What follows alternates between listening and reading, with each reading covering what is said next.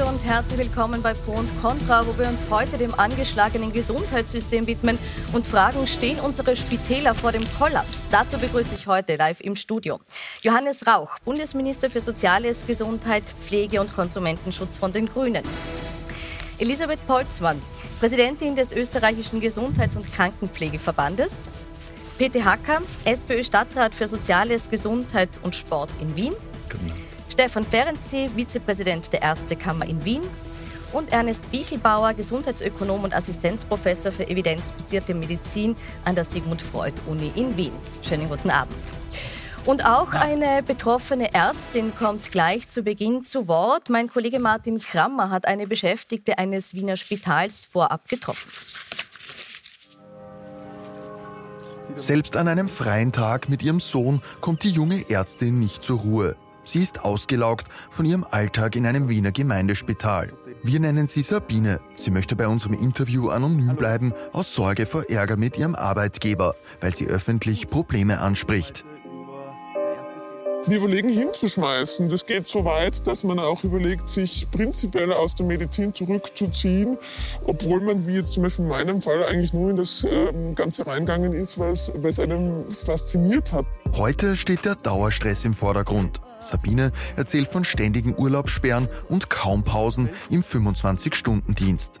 Es ist üblich, dass ich über Stunden lang eigentlich aufs Klo muss und das nicht möglich ist, ähm, weil einerseits so viele Dinge zu erledigen sind, die brisant sind aufgrund von Personalmangel, die dann auf eine Person im Endeffekt abgewälzt werden. Das macht uns kaputt. Viele der Kollegen ähm, können dann privat eigentlich nicht mehr, weil sie so erledigt sind, äh, neigen zum mehr oder weniger ausgeprägten Drogenmissbrauch. Und jetzt muss man sich die Frage stellen, möchte man als Patient von einem Arzt behandelt werden, der ein massives Drogenproblem hat, damit er sein Leben nur druckt? Ich möchte es nicht. Trotz des steigenden Drucks versuchen Sabine und das übrige Spitalspersonal, die Patientinnen so gut wie möglich zu behandeln.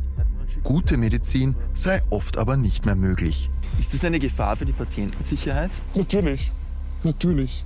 Patienten werden unzureichend aufgeklärt, teilweise schwere Erkrankungen werden zu spät diagnostiziert. Das führt so weit, dass äh, Patienten, die wegen ihrer Ursprungserkrankung auf einer Abteilung behandelt werden, ähm, so wenig gesehen werden vom Personal aufgrund der Ausdünnung, dass ähm, zusätzlich entwickelte Infektionen zu spät gesehen werden. Die Patienten dort infolge mangelnder Hygiene, zum Beispiel Corona, ähm, sich infizieren und im Gefolge dessen ähm, oftmals versterben.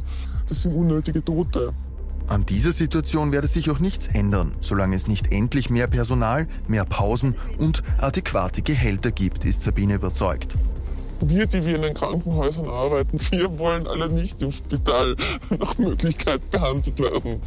Ich glaube, das sagt genug. Herr Hacker, wenn selbst die Ärztinnen, die jetzt in dem Spital arbeiten, sich dort nicht mehr behandeln lassen wollen, schrillen da bei Ihnen nicht alle Alarmglocken? Ja, ich meine, zunächst mal muss man sagen, es ist ein riesengroßer Betrieb mit 27.000 Beschäftigten. Allein in den Spitälern dieser Stadt gehören, jetzt können wir nochmal ungefähr 15.000 dazu nehmen, wenn wir alle Spitäler in Wien nehmen, die von uns finanziert werden. Und zweifelsohne gibt es da drinnen Stellen, wo extreme Überbelastung besteht im Augenblick, so wie in ganz Europa. Wir haben Fächer, in die viele Frauen und Männer ihre zukünftige berufliche Ausübung finden. Und es gibt Fächer, die im Augenblick nicht sehr bevorzugt sind. Und das sind die Mangelfächer, die in ganz Europa die gleichen Mangelfächer sind. Ähm, und dort besteht natürlich eine riesengroße Belastung. Wir Welche haben eine Covid-Pandemie. Ja, der ganz, ganze notfallmedizinische Bereich ist so ein, so ein Bereich.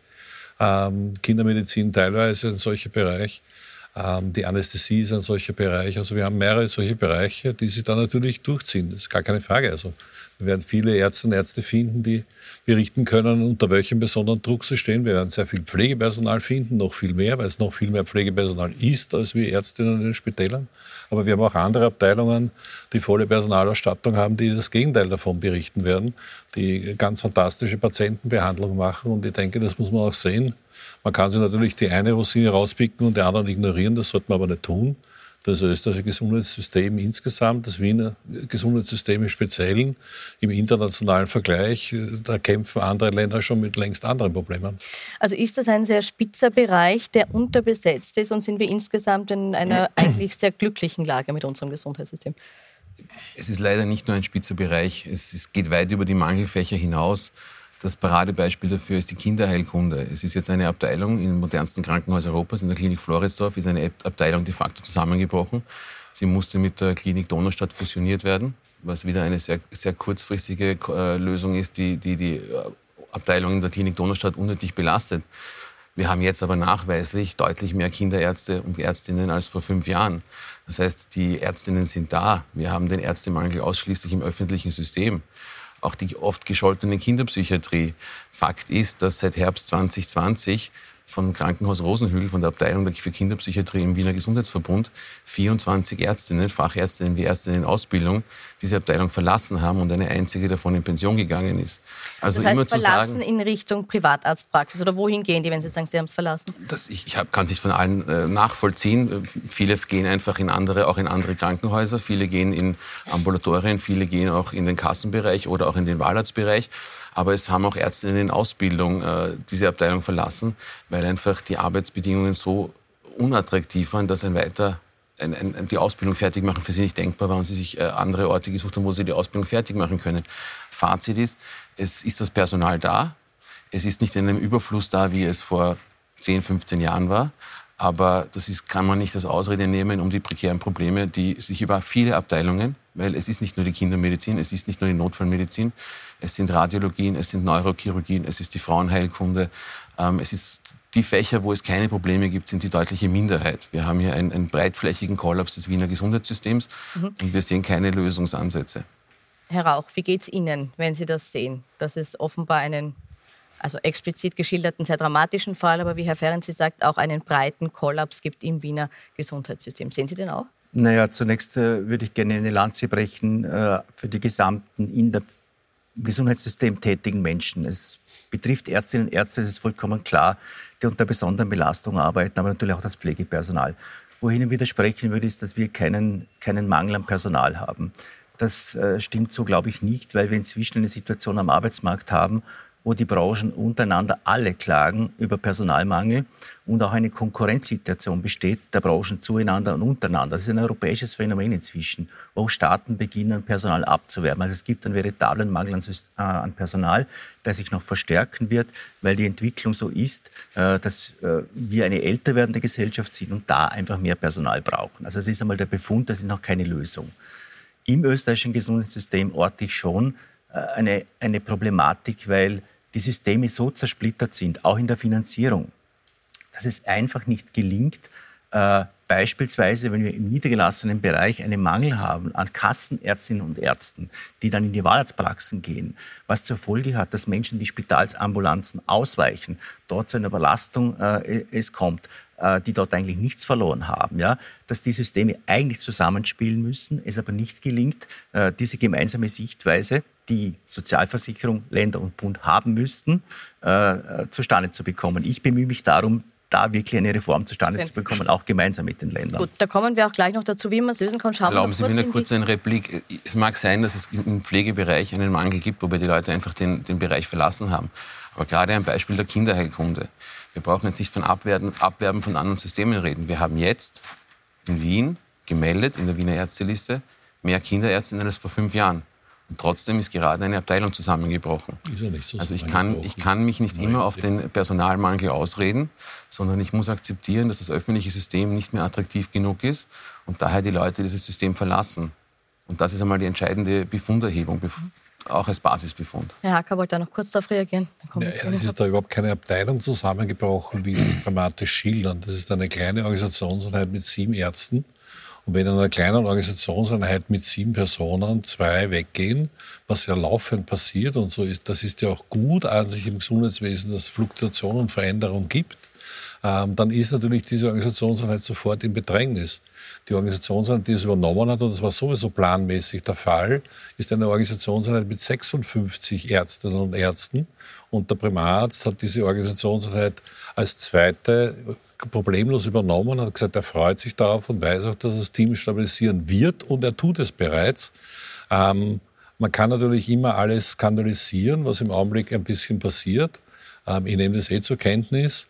Aber so zu tun, als wären hier zwei gleich große Organisationseinheiten und wäre etwas total zusammengebrochen, das entspricht nicht den Tatsachen. Faktum ist, dass in einer Organisationseinheit von, sieben drei Personen weggegangen sind. Das ist für die Organisationseinheit ein Problem, aber deswegen sind wir auch ein großer Spitalsverbund mit 3700 Ärztinnen und Ärzten.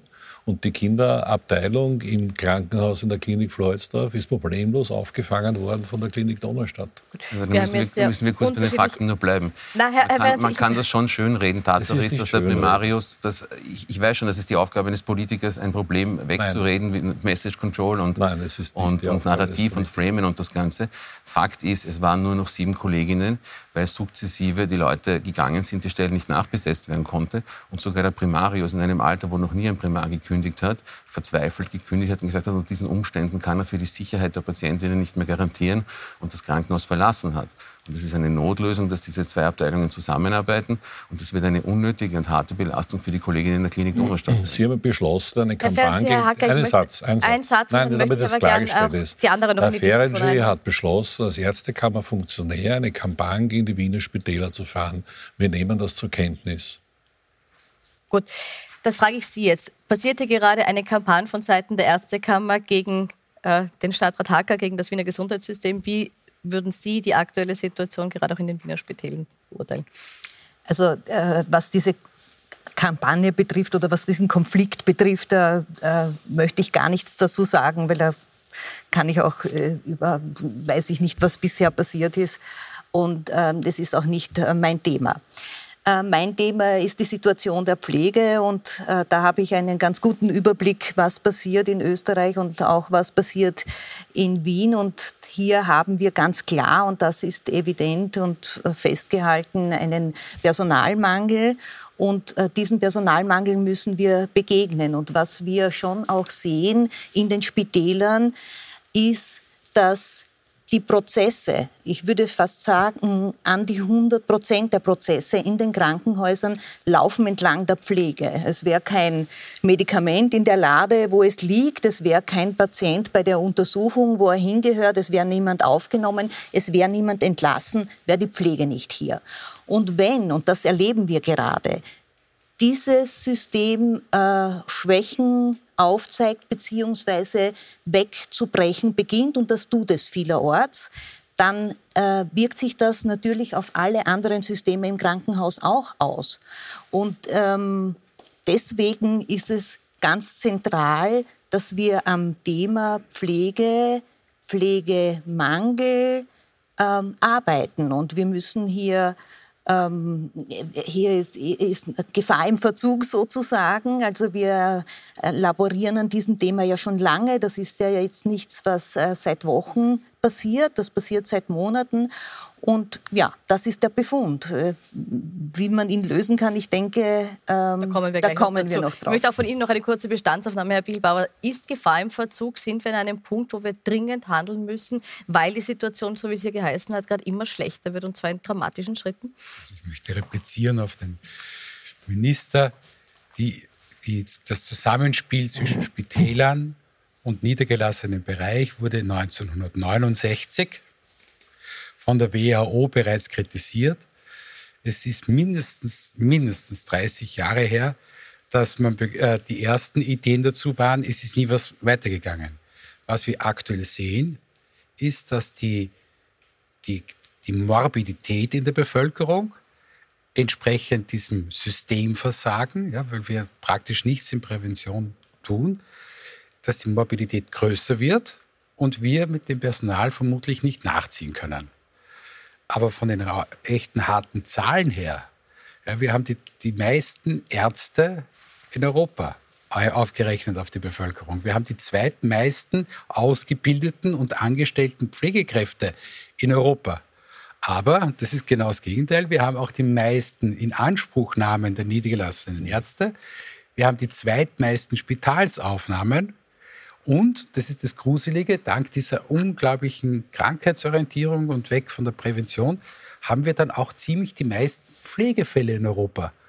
Das heißt, weil das System seit 50 Jahren nicht lernt, entlang der Patientenkarriere zu arbeiten, kommt es halt jetzt dazu, dass die Leute, also wir werden es nicht schaffen, genug Personal zu finden, um dieses Chaos jemals richtig zu versorgen. Herr Rauch, Sie wollten dazu was sagen. Bitte. Danke. Gerne den Vortritt. Ähm, ich weiß, Sie haben eigene Hochrechnungen. Äh, wir Nein, ich habe Vorsicht, ich habe keine eigenen Hochrechnungen, sondern ich rechne nach. Andere mögen hochrechnen, ich rechne nach. Und das Ministerium hat Hochrechnungen, ich nicht. die Zahlen, die vorliegen und die offiziell vorliegen, sind andere Zahlen. Ja, Und die decken nennen sich Sie sie. Und die decken sich auch mit dem, was man in der Realität wiederfindet Ist es und so? was und was Ist äh, es so? Also wir sprechen jetzt über die OECD-Zahlen. Äh, da sind wir in Österreich angeblich bei 10,7. Äh, äh, was jetzt, was jetzt 10,7. absurd wäre, ja, weil wir tatsächlich dann extrem wenig Schwestern in Relation zu den Ärzten hätten. Mit 5,2 hätten wir nur doppelt so viele Schwestern. Jeder Blick in die Realität zeigt, dass es nicht so sein kann. Und, das, äh, und diese 10,7 ist nicht nachrechenbar. Ob da jetzt gekürzt wurde, weil man da jetzt statt Köpfen, wie es vorgeschrieben wäre, plötzlich Vollzeitäquivalente reinrechnet oder einfach Dinge reinrechnet, die nicht stimmen. Das Berufsregister weist 15,2 auf, also 30 Prozent mehr. Gut. Und das ist für mich die Bibel. dann, dann lassen wir dieses Zahlenspiel. Was aber evident ist, weil da kann man nicht herumrechnen, ist, dass wir eine der höchsten Bettenzahlen haben. Also dass wir da an der Spitze sind. Das Ja? absolut, ja. Und Das wir wissen, kritisieren, also hat er sich noch verkniffen. Nein, das ist ein Wahnsinn. Ja. Das ist, nur damit, damit die Zuschauer das auch wissen. und wir wissen auch, dass das, ja. das Krankenhausbett am personalintensivsten Irre, ist. ja. Und dann ähm, sehen wir auch, woher diese, diese Arbeitsverdichtung, dieser Mangel, trotz, wenn Sie es hochrechnen und sagen, es sind die aber das ist jetzt- zweitmeisten in, in Europa oder Der zweitmeiste in Europa, genau. In Europa? Also nur Norwegen hat mehr. ja. Dann äh, sehen wir, dass das in der Realität eben sich nicht widerspiegelt, sondern dass wir, wenn wir weggehen von den Zahlen, wenn wir weggehen vom Computer, wenn wir auf die Station gehen, wenn wir zu den Pflegenden gehen, eben ein anderes Bild vorfinden. Und natürlich können wir uns auf Spurensuche machen, Ja, aber warum da, das dieses so ist. Bild möchte ich gerne exemplarisch und nicht Haben anekdotisch. wir unterm Strich zu viele Spitalsbetten? Ist Schauen das auch Sie, Ihre Bestandsaufnahme? Ich, ich würde gerne anknüpfen bei diesen beiden Polen, die ja beide richtig sind. Es fehlt im Übrigen ein wesentlicher Diskussionspartner hier leider, das ist die Sozialversicherung. Das österreichische Gesundheitssystem besteht im Prinzip aus drei wesentlichen Playern. Das sind die Bundesländer, die betreiben die Spitäler, die sind zuständig für die Pflege in den Alten- und Pflegeheimen. Es betrifft die Sozialversicherung in ihrer Gesamtheit, die in der Selbstverwaltung äh, die, die, die Dienstleistungen zahlt, die Ärztinnen und Ärzte bringen. Und es ist natürlich der Bund, der in der Finanzierung mitbeteiligt ist. Und dieses Dreigestirn, das ist das, was Sie angesprochen haben, ist unverrückt in seiner Gesamtheit seit vielen Jahren. Und was wir nicht Jahrzehnten. haben, ja, Jahrzehnten. Was wir nicht haben, ist ein Blick darauf, dass, das, dass es nicht nur zwei Zustände gibt äh, beim Menschen, nämlich gesund oder krank. Es gibt eine Vorsorge, eine Prävention, äh, wie man sich ernährt, äh, wie, man sich, äh, wie man gesund lebt. Und es gibt eine, eine Rehabilitation, eine Nachsorge. Und diese beiden Pole, die Nachsorge, die Rehabilitation und die Vorsorge, die sind in anderen Finanzierungsgräben beheimatet. Gut. Und daran scheitert die österreichische Gesundheitspolitik. Das heißt, Sie ihren wenn Sie jetzt sagen, die Kasse fehlt ja, Sie sehen den Schuldigen bei der Kasse. Nein, das will ich genau nicht machen. Das bringt uns keinen Schritt weiter. Mhm. Äh, die Patientin und der Patient in Österreich, dem ist es vollkommen egal, wie das im Hintergrund organisiert ist Genau, und der bezahlt behandelt werden. Die wollen die beste Versorgung haben, zunächst einmal im nahen Umfeld, also im niedergelassenen Bereich. Ja? Und wir sollten es schaffen, dass dort die Leute ein gutes Angebot haben, qualitativ hochwertige Medizin bekommen, nicht in die Wahlarztpraxen Aber haben wir ausweichen das im müssen. Moment? Würden Nein, Sie haben wir wir nicht, weil wir eine Entwicklung haben, dass gerade im niedergelassenen Bereich, in manchen Bereichen, gerade im ländlichen Bereich, äh, die, die Kassenärztinnen und Kassenärzte nicht mehr da sind und die Menschen dann ausweichen müssen in Wahlarztpraxen, wo sie was bezahlen müssen oder sie gehen in die Spitalsambulanz, wo sie auch nicht hingehören. Und dann schauen wir noch mal in die Spitalsambulanz. Ich möchte nämlich auch eine Umfrage herzeigen. Äh, wie es nämlich um die Qualität in den Ärzten, äh, in, in, den, in den Spitälern bestellt wird. Da gab es eine Umfrage unter Ärzten und da sind die äh, Ergebnisse eher dramatisch, wenn wir uns das anschauen. 84 Prozent sagen, die Rahmenbedingungen im Spital führen zu einem Qualitätsverlust in der medizinischen Betreuung. 78 Prozent sagen, es gibt große Engpässe bei der Versorgung der PatientInnen. 82 Prozent sagen, die Rahmenbedingungen führen zu einem Qualitätsverlust in der medizinischen Ausbildung. 72 Prozent sagen, die Wiener Stadtpolitik tut nichts gegen die Probleme in den Wiener Spitälern und 68 Prozent sagen, jetzt ganz speziell auf Sie bezogen, Gesundheitsstadtrat Peter Hacker nimmt die Gefährdungsanzeigen aus Wiener Spitälern nicht ernst genug. Jetzt erkläre ich noch kurz, was diese Gefährdungsanzeigen sind. Das ist das Aufzeigen eines Mangels, wenn er im Spital auftritt, der nicht zwingend schon zu einem Schaden geführt hat, aber zu einem führen könnte, weshalb es da auch eine Anzeigepflicht gibt. Herr Hacker, jetzt haben Sie sich in Corona-Zeiten als engagierter Macher äh, etabliert. Nehmen Sie jetzt aktuell diese Gefährdungsanzeigen wirklich zu wenig ernst? Ich wüsste überhaupt nicht, wann Sie nicht ernst genommen. Aber wir sind wieder bei der Propagandaaktion, wo die Ärztekammer gerade drei Millionen hineinsteckt. Und das, wie gesagt, das nehme ich zur Kenntnis. Faktum ist, dass wir selbstverständlich die Probleme ernst nehmen. Ich habe heute erst ähm, leider als einziges Bundesland äh, die Erweiterung der Ausbildungskapazitäten am FH-Campus in Wien eröffnet mit einem neuen zusätzlichen Gebäude, weil wir ob wir jetzt im Vergleich besser oder schlechter, mehr oder weniger Mitarbeiter oder Mitarbeiter in unterschiedlichen Berufsgruppen haben, lebt, muss man zur Kenntnis nehmen, die Bevölkerung lebt nicht im Vergleich, sondern sie lebt mit den Ansprüchen, dass die Menschen in diesem Land sehr viel Steuern zahlen, sehr viel Sozialversicherungsbeiträge zahlen und daher den Anspruch haben, und das halte ich für richtig so, dass sie auch eine ordentliche Behandlungsstruktur wiederfinden. Und Faktum ist, und wir haben dazu eine sehr intensive Erhebung gemacht, dass wir zu wenig Ausbildungsplätze haben in dem gesamten Pflegebereich. Deswegen erhöhen wir die jetzt in Wien und verdoppeln die Ausbildungsplätze. Bis das wirksam wird im Spital, ist logischerweise, äh, geht, vergeht natürlich Zeit, weil Ausbildung für eine dreijährige Ausbildung einer diplomierten Pflegeperson muss zunächst einmal der Platz als solches geschaffen sein und dann dauert es drei Jahre, bis die ersten mehr Ausgebildeten da sind werden. Aber wir werden diese Ausbildung schaffen. Wir haben die Ausbildungsplätze geschaffen. Es wurde ein eigenes Gebäude noch errichtet beim FH-Campus in Wien, der jetzt die größte Fachhochschule ist für die Ausbildung von Gesundheitsberufen in ganz Österreich. Ich bin da gar nicht einmal so unzuversichtlich, dass uns das gelingen kann. Aber Gut, nicht Frage, lassen wir kurz vielleicht Frau Botzmann reagieren. Sind diese Schritte, und dann möchte ich Herrn ja. Ferenzi auf die Propaganda reagieren lassen, aber hier vielleicht noch kurz, ist diese, ist diese Ausbildungsoffensive was, was uns in die Nähe einer Lösung bringt? Wir eine Ausbildungsoffensive brauchen wir, das ist gar keine Frage. Und ähm, man kann hier ähm, Wien in dieser Beziehung durchaus auch ähm, vor den Vorhang holen, weil sie auch diesen Weg gehen, den wir auch sehr unterstützen in Richtung Akademisierung und in Richtung Weiterentwicklung der professionellen Pflege, nicht in Richtung Downgrading. Ähm, es gibt durchaus auch in Österreich andere Bewegungen, die eher auf kürzere Ausbildungen setzen. Ähm, und das ist, denke ich, kein guter Weg. Aber es ist sicher nicht der einzige Weg. Also die Ausbildungsoffensive alleine wird nicht die Lösung sein. Wir werden andere Schritte setzen müssen, ganz klar. Bevor wir uns die im Detail anschauen, Herr Ferenc, es hat jetzt geheißen, diese Umfrage, die wir gezeigt haben, ist eine reine Propaganda der Ärztekammer. Da würde ich Sie noch kurz bitten, was, wie Sie dazu stehen. Diese Aussage ist leider symptomatisch für die Gesundheitspolitik der Wiener Stadtregierung, die wir momentan erleben. Anstatt dass Probleme wahrgenommen und benannt werden und auch äh, Lösungen gesucht werden, werden die, die die Nachricht überbringen, dass wir ein Problem haben, werden äh, versucht, mundtot zu machen. Ich weiß nicht, was an einer seriösen Umfrage eines anerkannten Meinungsforschers von Peter Hayek ähm, äh, eine, eine, Propaganda sein soll. Ja? Das ist eine seriöse Umfrage, wo wir das abbilden, weil wir eben keine anekdotischen äh, Zahlen, also keine anekdotischen Geschichten wollten, sondern wir wollten Zahlen, Daten, Fakten.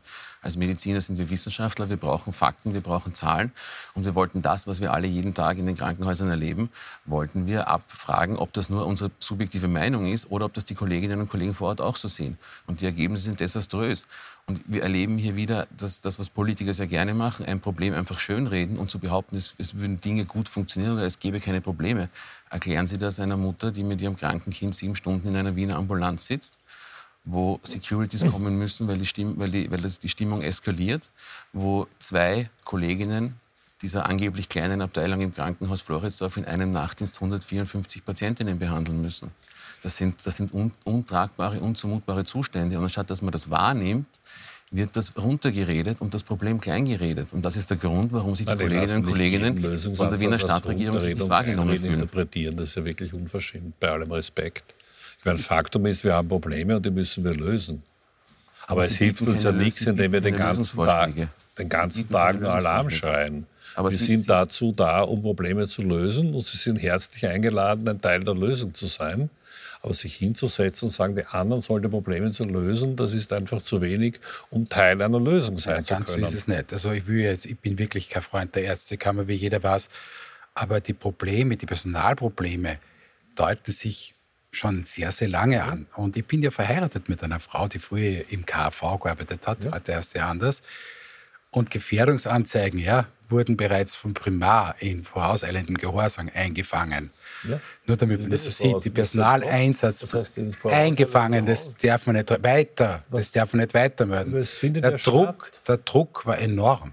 Aber es findet ja statt. Nein, das ist eben nicht. Die Aber ist doch nicht Gefährdungsanzeigen, Wir können doch nicht mit Unterstellungen arbeiten. Wir Das haben, ist keine Unterstellung. wir haben hervorragende Abteilungsleiter, wir haben hervorragende ärztliche Direktoren. Also es ist alles, was Ihrer Meinung nicht entspricht der Unterstellung. Das ist genau das, was Sie Ja, machen. ist- weil Propaganda, es nicht Qualität stimmt, misst man, fragt man nicht ab. Und. Sie haben die Meinungsumfragen tatsächlich Jahrzehnte unterdrückt. Aber Entschuldigung, Zusätzlich ich haben Sie Personaleinsatz. Unterdrückt.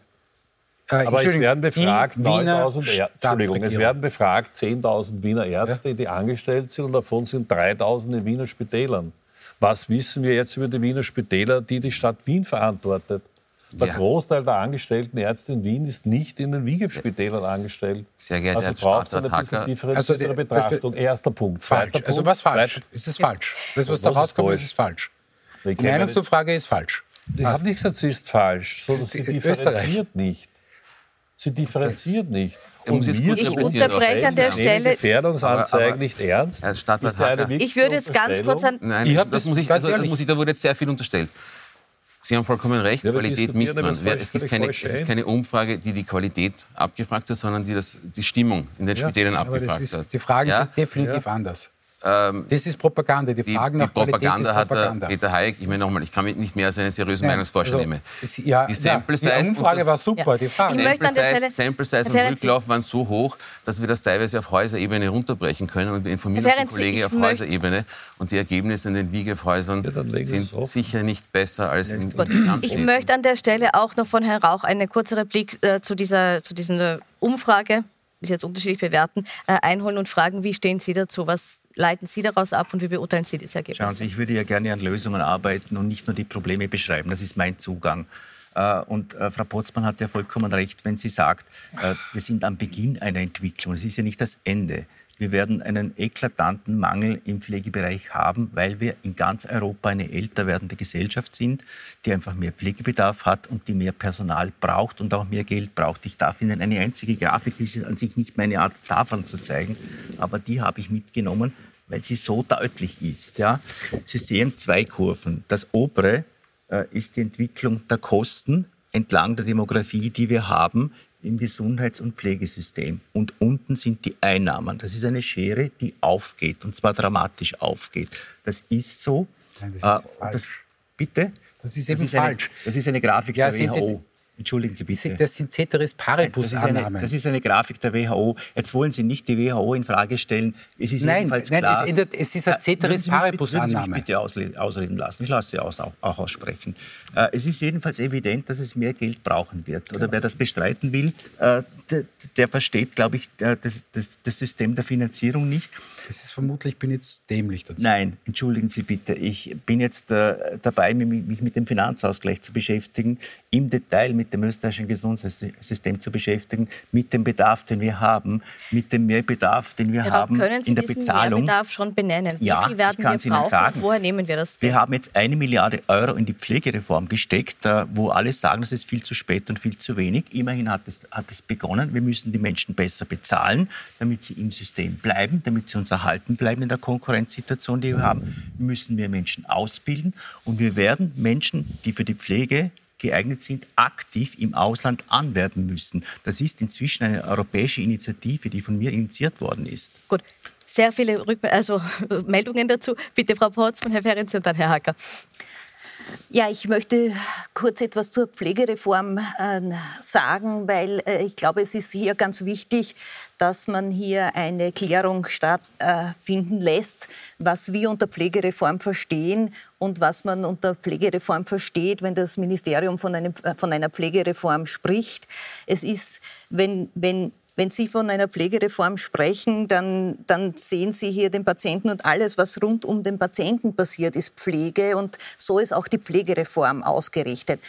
Äh, wir natürlich aus der professionellen Pflege hätten uns eine andere Pflegereform äh, gewünscht, die mehr darauf fokussiert, auch was die professionelle Pflege braucht, um eben gut versorgungswirksam zu werden. Und das äh, ist noch offen. Das ist etwas, was wir unbedingt noch machen müssen. Unbestritten.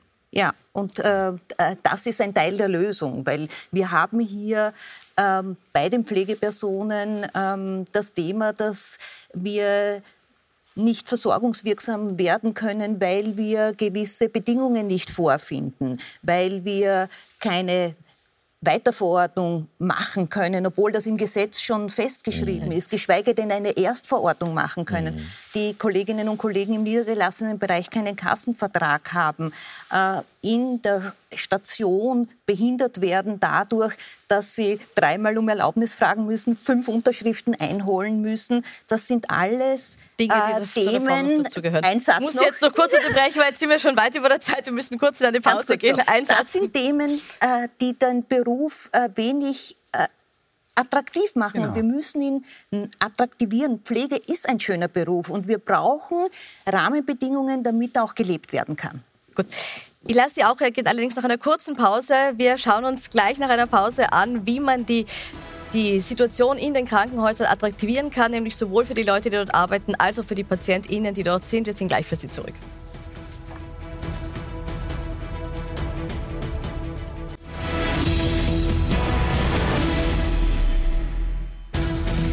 Willkommen zurück bei Pro und Contra, wo es heute um unser angeschlagenes Gesundheitssystem geht. Der zuständige Minister Johannes Rauch hat uns vor der Pause gezeigt, dass der Bedarf noch steigen wird. Und darauf wollten noch Herr Ferenczi und Herr Hacker reagieren. Herr Ferenczi, ich darf Sie bitten zu beginnen. Ich, ich bin ein bisschen traurig, wie die Diskussion sich entwickelt.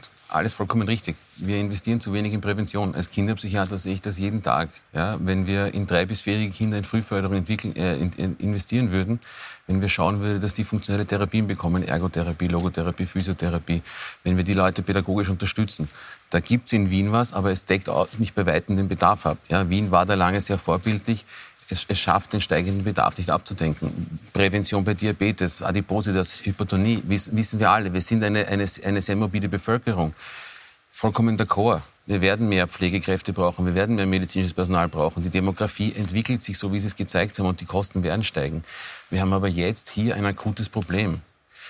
Wir sind am Beginn eines Winters. Es kommt jetzt die RSV-Welle in die Pädiatrien, es kommt die Grippewelle. Und es sind in Wien 800 bis 900 Betten gesperrt. In einem großen Wiener Gemeindespital ist ein Drittel bis ein Viertel der internistischen Betten gesperrt. Eine Notaufnahme, die pro Nacht mit 90 bis 100 Rettungen angefahren wird und im internationalen Durchschnitt sagen zumindest die Notfallmediziner braucht ungefähr, brauchen ungefähr zwei Drittel von diesen Patienten ein Bett, sind 15 Kontingentbetten bei 50 bis 60 Aufnahmen. Ich möchte Alles auf diese aktuelle, auf diese aber wir brauchen jetzt, ganz zum Schluss noch wir haben, wir haben, Das Personal haben wir. Das Personal ist nicht verschwunden in den letzten zwei Jahren. Es hat dem System den Rücken gekehrt. Und das ist nicht die Schuld von Corona, sondern Corona war eine Zeit lang ein Stoppel, der verhindert, dass die Leute das Krankenhaus verlassen haben, weil sie nicht wussten, wie es weitergeht. Und jetzt, wo man sieht, dass, dass trotz Corona es andere Möglichkeiten im Gesundheitssystem gibt, verlassen Ärztinnen mit Pflege das System. Und es geht aber nicht nur um die Pflege. Und das ist das Problem bei der Pflegereform. Ein Krankenhaus besteht nicht nur aus Ärzten und Pflegerinnen, Pflege, äh, Krankenschwestern und Krankenpfleger und Ärztinnen. Es gibt RTAs. Es fehlen die RTAs. Darum können im AKH nicht ausreichend Angiografien gemacht werden. Es fehlen die MTAs.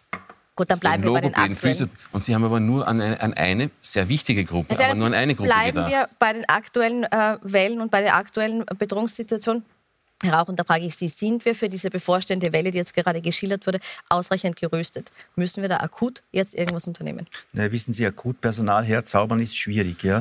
Äh, da, da, da kann man versuchen, bei den Arbeitsbedingungen was zu machen, äh, bei der Bezahlung was zu machen. Aber wie es geschildert wird, gibt es natürlich an manchen Punkten eine enorme Frustration und, und enorme Belastungssituationen, die nicht von heute auf morgen beseitigt Aber werden können. Aber wie gehen wir jetzt akut damit um? Naja, jetzt wird man sich behelfen müssen, indem Austausch stattfindet, wird der Peter Hacker besser beantworten können als ich, indem Austausch stattfindet zwischen unterschiedlichen Spitälern und versucht wird, den Betrieb aufrechtzuerhalten. Aber da bin ich nicht äh, sozusagen der Zuständige. Akutsituationen, dramatische Akutsituationen werden bewältigbar sein. Und wenn das Gesundheitssystem etwas bewiesen hat in Österreich, alle zusammen, ja, dann ist es in der Pandemie zu zeigen, dass es funktioniert und dass es geht unter höchsten Belastungssituationen.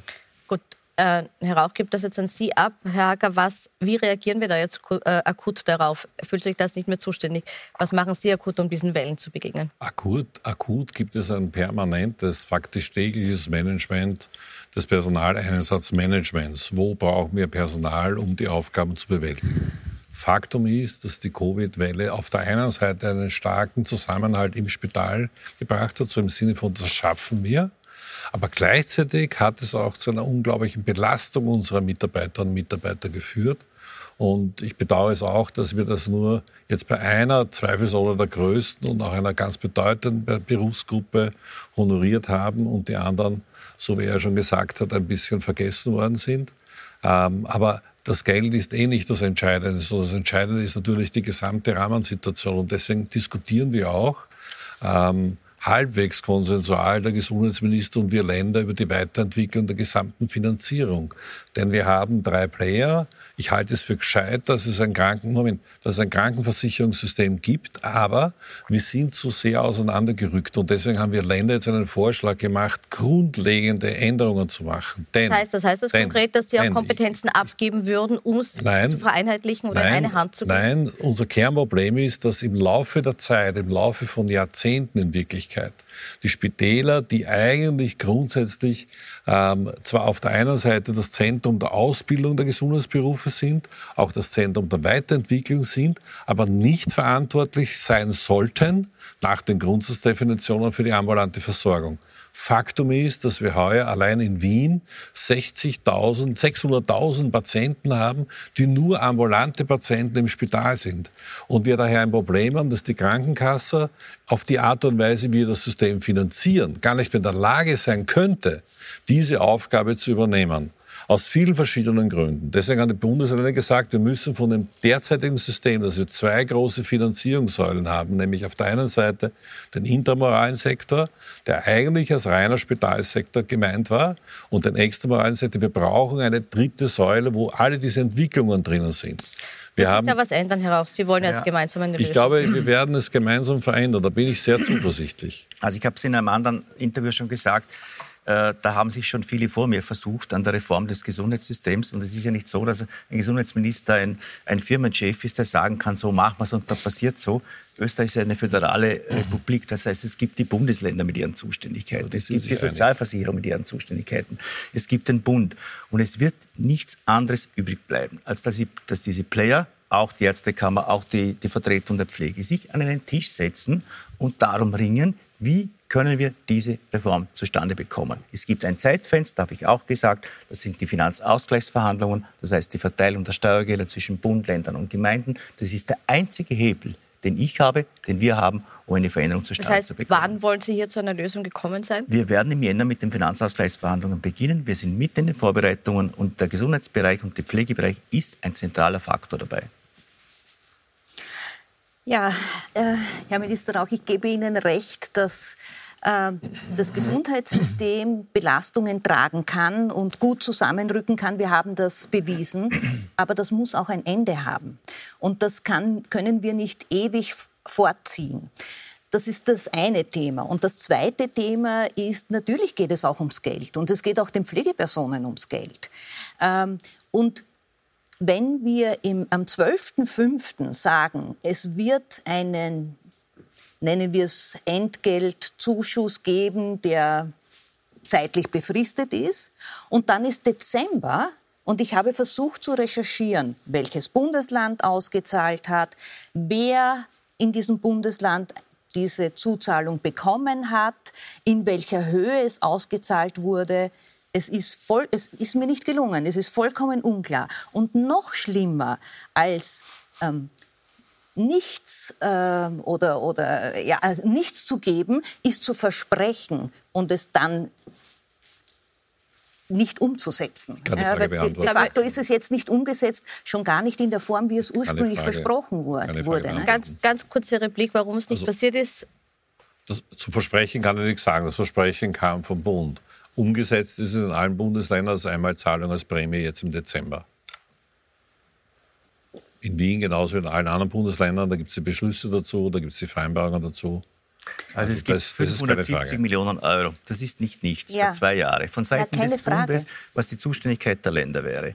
Es ist im heurigen Jahr gelungen, die Einstimmigkeit herzustellen mit den Bundesländern, das im Dezember ausbezahlt wird als Einmalzuschuss. Gedacht ist das System so, Sie lachen, ich weiß nicht, warum Sie lachen. Sieben Monate, sieben Monate Na, für sowas. entschuldigen Tut mir leid. Sieben Ah. Monate, wenn das wirklich wahr ist.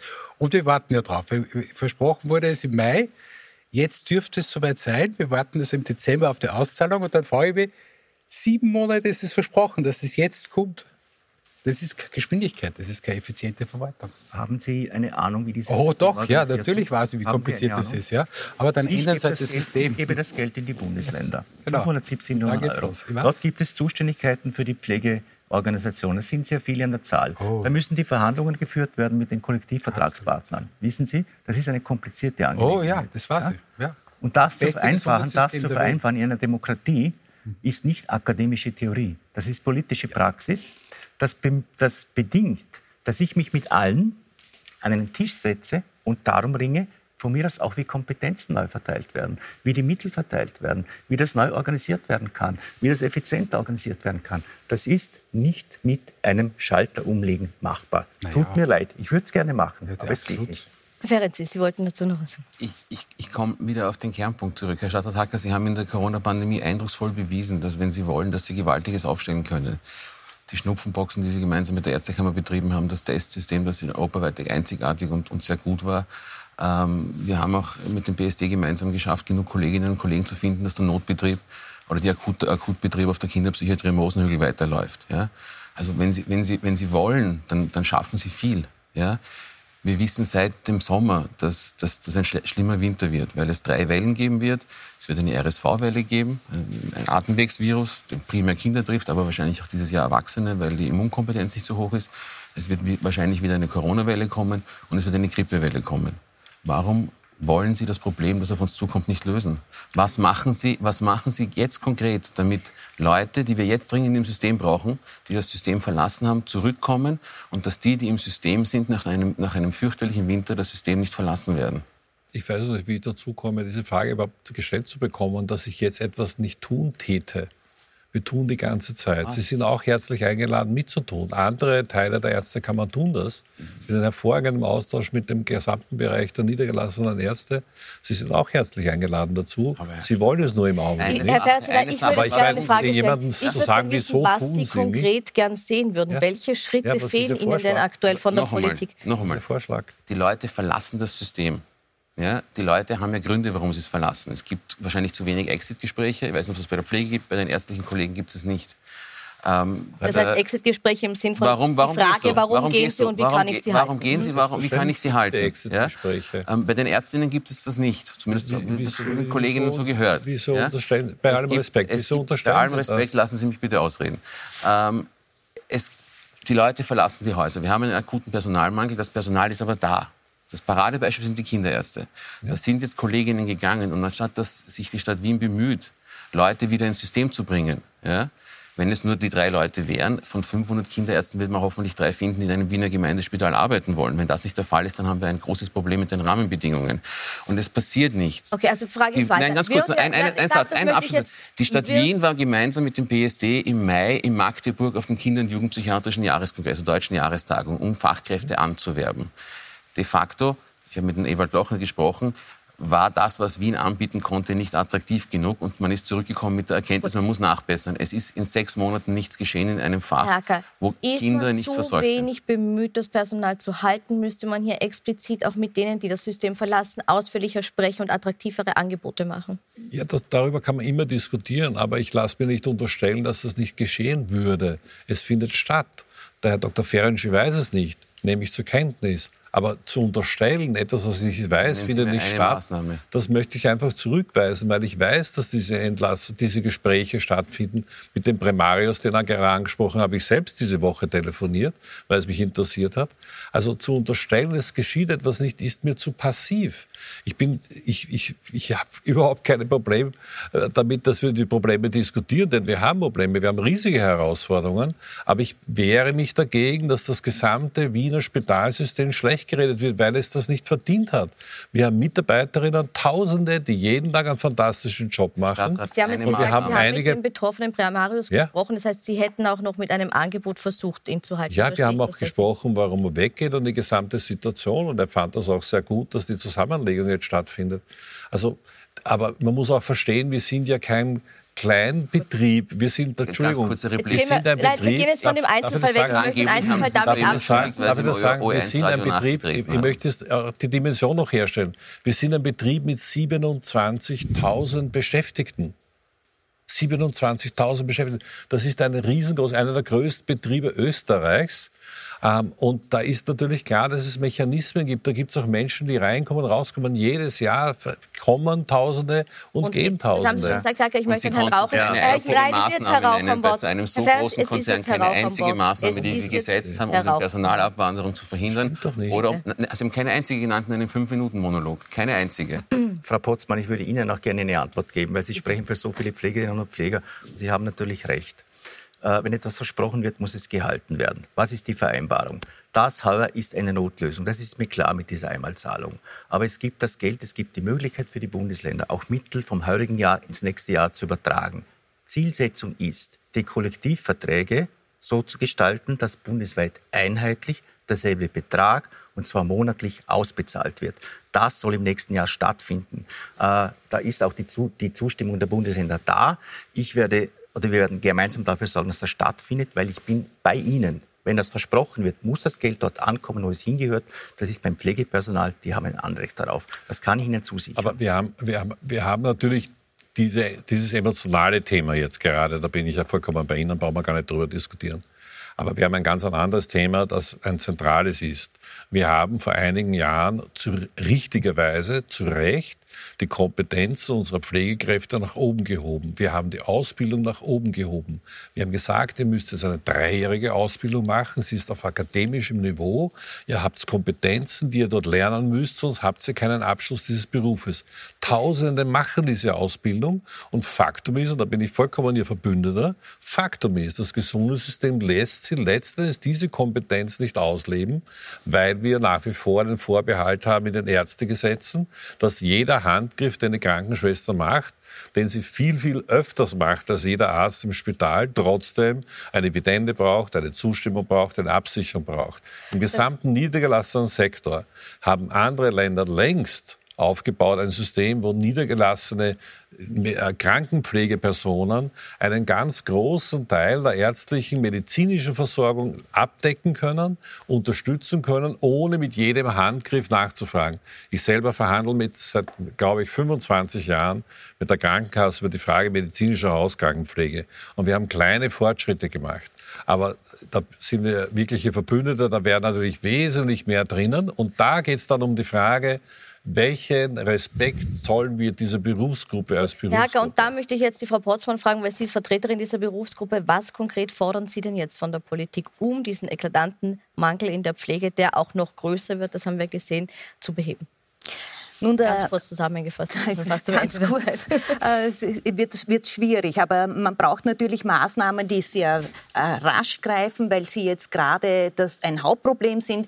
Und da haben wir natürlich das Thema Dienstplan, Dienstplansicherheit statt einspringen, statt kompensieren. Da haben wir natürlich auch das Thema, um das noch einmal zu wiederholen, äh, der Bezahlung, und zwar eine kollektivvertraglich festgelegte Erhöhung der Bezahlung statt dort Bonus, da Entgelt äh, ein bisschen äh, drauf tun. Und da geht es dann letztendlich auch um die Attraktivierung dadurch, dass man die Kompetenzen, die man in der Ausbildung erwirbt, dann auch tatsächlich in der Praxis umsetzen kann. Kolleginnen sagen zu mir, traut der Staat seiner eigenen Ausbildung nicht. Wir also werden top ausgebildet. Ich fasse zusammen, also es geht nicht nur ums Geld, sondern auch um das Ausleben der Kompetenzen, die man erworben hat. Es geht nicht nur ums Geld, es ja, geht auch ums nur, Geld. Ja, auch ums Geld, nicht nur ums Geld. Herr Bichelbauer, ganz kurz noch Ansätze von Ihnen. Was braucht es in einem Satz? Also zuerst muss ich einmal festhalten, dass die, die Gefühlsdiskussion jetzt beeindruckend ist. Wir haben heute weniger Fälle in den Spitälern liegen als 2019, bei gleichzeitig mehr Personal in Köpfen. Es ist also die Frage, warum gibt es diese Missstände? Und diese Frage stellt man sich offensichtlich nicht. Und das ist schon beeindruckend. Wenn es darum geht, zum Beispiel jetzt äh, zu fragen, woher kommen diese Missstände, kann es durchaus sein, dass jetzt die Zahl der, Halb äh, der Teilzeitkräfte deutlich angestiegen ist, was unmittelbar, unmittelbar auf die, Person, äh, auf die Personaleinsatzplanung und diese Dinge zurückzuführen ist. Also damit, Sie nein, sagen, bessere damit, da, Planung löst ja, das Problem. Und das wiederum führt zu einer Demotivation. Und es geht echt nicht darum, dass man mehr braucht, sondern die Motivation muss gesteigert werden, damit eben die Leute gerne dort arbeiten. Und das darf man nicht wegdiskutieren. Abschließend herauf von Ihnen noch ein letzter Satz. Was ist jetzt der nächste konkrete Schritt, der unternommen wird, um die Spitalsituation und die Pflegesituation in Österreich zu verbessern? Also die nächste Situation, die unternommen wird, ist, wie ich es gesagt habe, äh, im Zuge der Finanzausgleichsverhandlungen alle Partner an den Tisch zu bekommen. Sicherzustellen, dass das Geld bei der Pflege ankommt, sicherzustellen, dass die Ausbildungsplätze funktionieren, sicherzustellen, dass, wir, dass es uns gelingt, auch Pflegekräfte aktiv anzuwerben aus dem Ausland. Wir werden das brauchen. Alles andere halte ich für eine Illusion. Ich bedanke mich bei Ihnen für die spannende Diskussion. Es wird nicht die letzte gewesen sein, denn wie Sie gezeigt haben, das Problem ist da und der Bedarf wird größer. Ich bedanke mich bei Ihnen fürs Zuschauen und wünsche noch einen schönen Abend auf Puls 4 und Puls 24.